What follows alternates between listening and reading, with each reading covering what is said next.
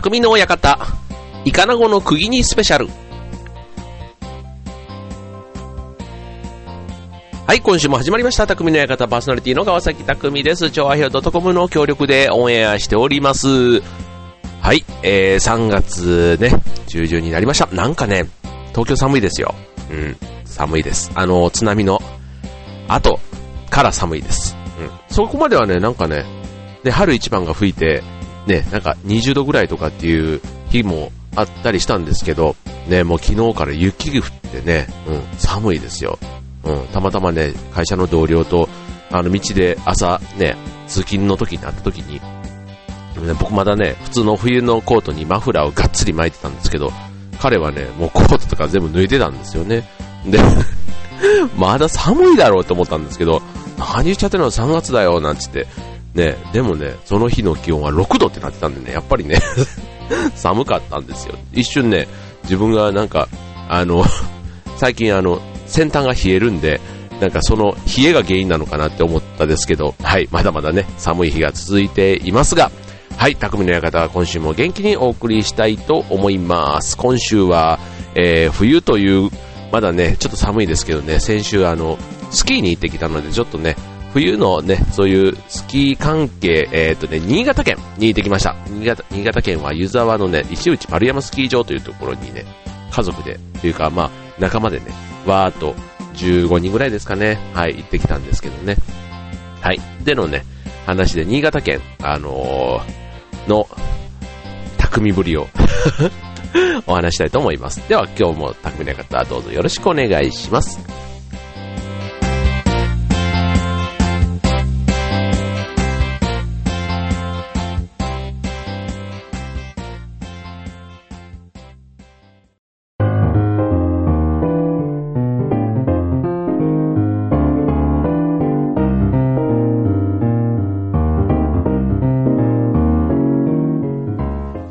はい、えー、匠の館、はい、えー、今週は、ね、たまにはね、地域っていうところにね、あの、スポットを当ててみようかということでね、あの、先週行ってきた新潟県についてということで今日はね、話をしたいなと思います。はい、新潟県、うん、僕ね、あの、関西出身なんでね、新潟ってね、やっぱりね、あんまり縁がなかったんですよね。で、うん。で、新潟ってやっぱりスキー、ね、スキー場とか有名ですし、あとは温泉ですか。温泉もありますけど、まあやっぱり関東の人でもスキー、向こうにね、あの家とか実家とかがない限りは、やっぱりスキーとか冬に行く機会の方が多いんじゃないですかね。うん。でね、あの、今まで雪道を走れない車しか持ってなかったので、うん。だから、まあ今回はね、あのスタッドレスタイヤを、あの、購入したということもあり、雪をどんと来いという感じで、あの、挑んだわけですけども、うん、まあ、何のことはない。全然ね、あの、大丈夫でした。雪はね、降ったんですけどね、うん、別にタイヤはいらなかったっていう感じなんですけど、でもね、やっぱりね、あの、いつ降るかわかんない中を、ノーマルタイヤではね、行く勇気はね、もうさすがにないなと。だからまあ、保険みたいなもんではね、うん、あの、あの、いいですよね。はい。で、そんな新潟県なんですけど、新潟県、ね、何が有名かと、まあ、さっきスキー温泉なんて言いましたけど、あとはね、えー、でしょうね、お米？ね、米も有名ですよね。あと、お酒とかね。いろいろね、まだ有名なものありますよ。うん。例えばね、石川遼記念館なんていうのもね、湯沢町にね、あるんですよね。あの、まさにあの石川遼選手ですよね。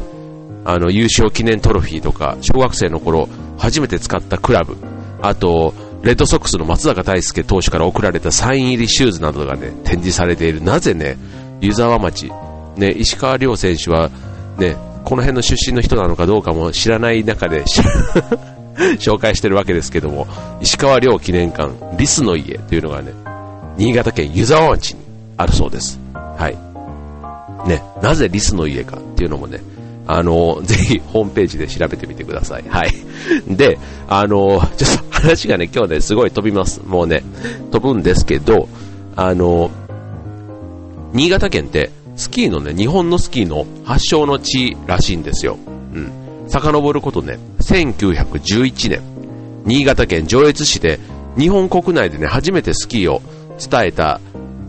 人というのが、オーストリアのね、レリフ、レルヒ、間違えた。ルリラ、ルリハ、じゃない、レレルヒ、レレルヒ少佐。オーストリアのレルヒ少佐という人だったんですね。はい。で、新潟県で2011年、来年ですよね。来年でそういう意味ではスキー発祥100周年。ね。日本のスキー発祥から来年が100周年ということでね。はい。そんなことで、まあ、県内の、ね、新潟県のスキー場ではね、まさに今年が今、プレ100周年ということで、元祖スキー天国というのをキャッチフレーズに、鎌倉の体験会とか、雪合戦大会などがね、3月いっぱいまでイベントとして盛りだくさんと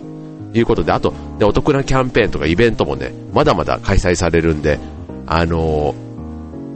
ホームページでもね、紹介されているんですよ。www. 新潟と、新潟、えー、ハイフンスノー、新潟ハイフンスノー .jp でね、入れていただくと、はい。まあ、元祖スキー天国、新潟とか、そんなキーワードで検索してもね、多分ヒットしてくると思いますけども、3月いっぱい新潟県盛り上がっております。ぜひ皆さんも遊びに行ってみてはいかがでしょうか。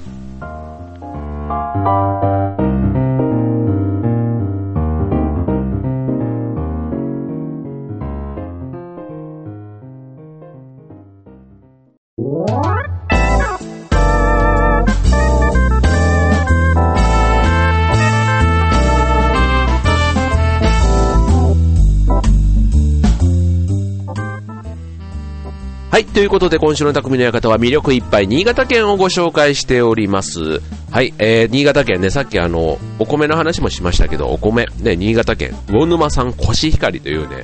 もうね、超有名なね、お米がありますよね。で、これね、ちなみに、あの、今回行ってきた石内丸山というところが、南魚沼市というところにあるんですね。はい。で、ここね、あの、先輩の奥様の、えっ、ー、と、実家がね、この南魚沼とか、石内丸山のスキー場の近くにあって、そう。まあそんなご縁で行かせていただいたんですけども、うん、あのー、うん。でね、この石内丸山っていうスキー場が結構、あの、レストランとかも中腹というか山頂、ね、かなり上の方にもあったりで、うん。これまであの白馬に行ってきたなんてこういろいろ話してますけども、結構ね、スキー場のこういう飲食施設って一箇所に大体こう集中してる感じなんですけど、この石内丸山スキー場、すごいね、昔からのスキー場だからかわかんないんですけど、結構あの、中腹というか上の方にあって、レストランとかが何軒か固まってあったりするんですよね。はい。で、まあそこをね、あの、その、先輩の奥様の弟さんが経営しているレストランなんかもあったりでね、はい、非常にね、もうナイスビューなね、あの、ケルンというね、あの、レストランなんですけどね、石内丸山ケルンという風に調べればね、きっと、あの、ホームページも出てます、ありますからね、非常に眺めのいいね、レストランなんですけど、もうあいにくね、この週末ね、あの、全国的に雨でしたよね。だったんでね、ちょっと、ビューはまあまああんまりだったんですけど、ただその分ね、あの、滑る時間よりは、うん、レストランにいる時間がかなり確保できたので、それはそれで充実した、はい、あの、感じではありましたけども、はい。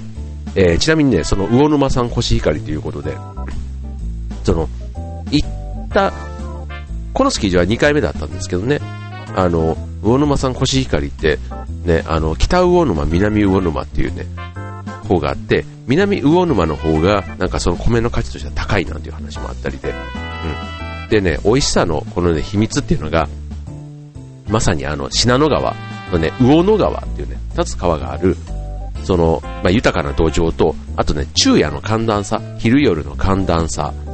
うん。あと雪の下で半年もこうね、十分に力をこう蓄えた、ね、田んぼで、こう育つコシヒカリ。ということでね、だから旨味とこう粘りがたっぷりで日本一おいし美味しいと言われるという、そんなね、あの、コシヒカリの、まあ、裏話というかね、っていうのがあるそうなんですよね。はい。あとね、うん、お酒。ね、お酒も先ほど紹介しましたけどもね、あの、雪解けの水ということで、あの、雪によって、こうね、綺麗に保たれた空気、雪解け水と、あと雪によって、こう、綺麗に保たれた空気、あとね、越後当時の、ね、伝統の技で、新潟淡麗と、新潟の淡麗ね、淡麗、あの、キリンビールの淡麗です。で、新潟淡麗って言われるね、まあ、すっきりした飲み口がまあねこの新潟のお酒の特徴ということで。はい。あの、お酒で言うとあの、ドブロクとかね、ね、そういうのも有名ですよね。うん、まあ、どぶろくってこうなんかちょっと悪いお酒のような感じもしますけど、うん。まあ、そういう農業をやってる方が自分たちが作った米で、ね、米を使って、あのー、作ったお酒ということで、まあ、懐かしいような結構ね、きついお酒のイメージがありますけど、そんなのもね、あの、まあ、雪国というか、新潟の、まあ、名手の一つに挙げられるみたいですよね。はい。あとね、僕ね、蕎麦が好きなんで、この間ね、先週もちょっとね、新潟料理のお店に行って、あの、へぎそばを食べてきたばっかりなんですけど、うん、新潟県ね、あの、蕎麦、へぎそばというのがね、有名で、これあの、海藻のふのりっていうね、布ののりって書くんですけどね、ふのりで、をつ、つないで、あの、へぎっていうね、入れ物に、こう、ななんだろう、こう、鱗のようにというか、こう、綺麗にこう、こじんまり一口サイズみたいな感じでね、あの、並べた蕎麦なんですけど、こうね、これ山ごぼうとか、あと自然書で繋いだ、ね、蕎麦なんかもあるそうで、これ結構ね、新潟県の中でも、あの、地域とか店ごとにね、いろんな個性がね、楽しめるのがこのヘギ蕎麦ということでね、うん。なんか改めてね、新潟県のね、名物としてヘギ蕎麦有名ですけども、うん。なんかそういうね、食べ物もすごいいろいろ美味しいということだったんでね、うん。今度はちょっと、あの、冬じゃない季節でもね、ぜひ行ってみたいな、なんていう考えています。で、他にもね、新潟県、あのー、結構あの、尾瀬。ね、尾瀬なんかもね、これ魚沼市になるんですね。うん。はい。あの、あの尾瀬ですよ。あ、おっぽのね。あと、ね、上信越高原国立公園とかね、あと日本百名山に入ってる苗場、苗場山。ね、あの苗場スキー場があるあの苗場ですけどね。はい、とかがね、あの春になるとまた、あの緑が美しい、あの、観光地がね、たくさんあるということでは、新潟県はまさに魅力いっぱい、ね、温泉もたくさんあります。温泉の紹介もしたかったですけども、ね、あのー、今日はね、ちょっとこんな感じで、えー、新潟県の紹介をたくさんさせていただきましたが、えー、いかがだったでしょうか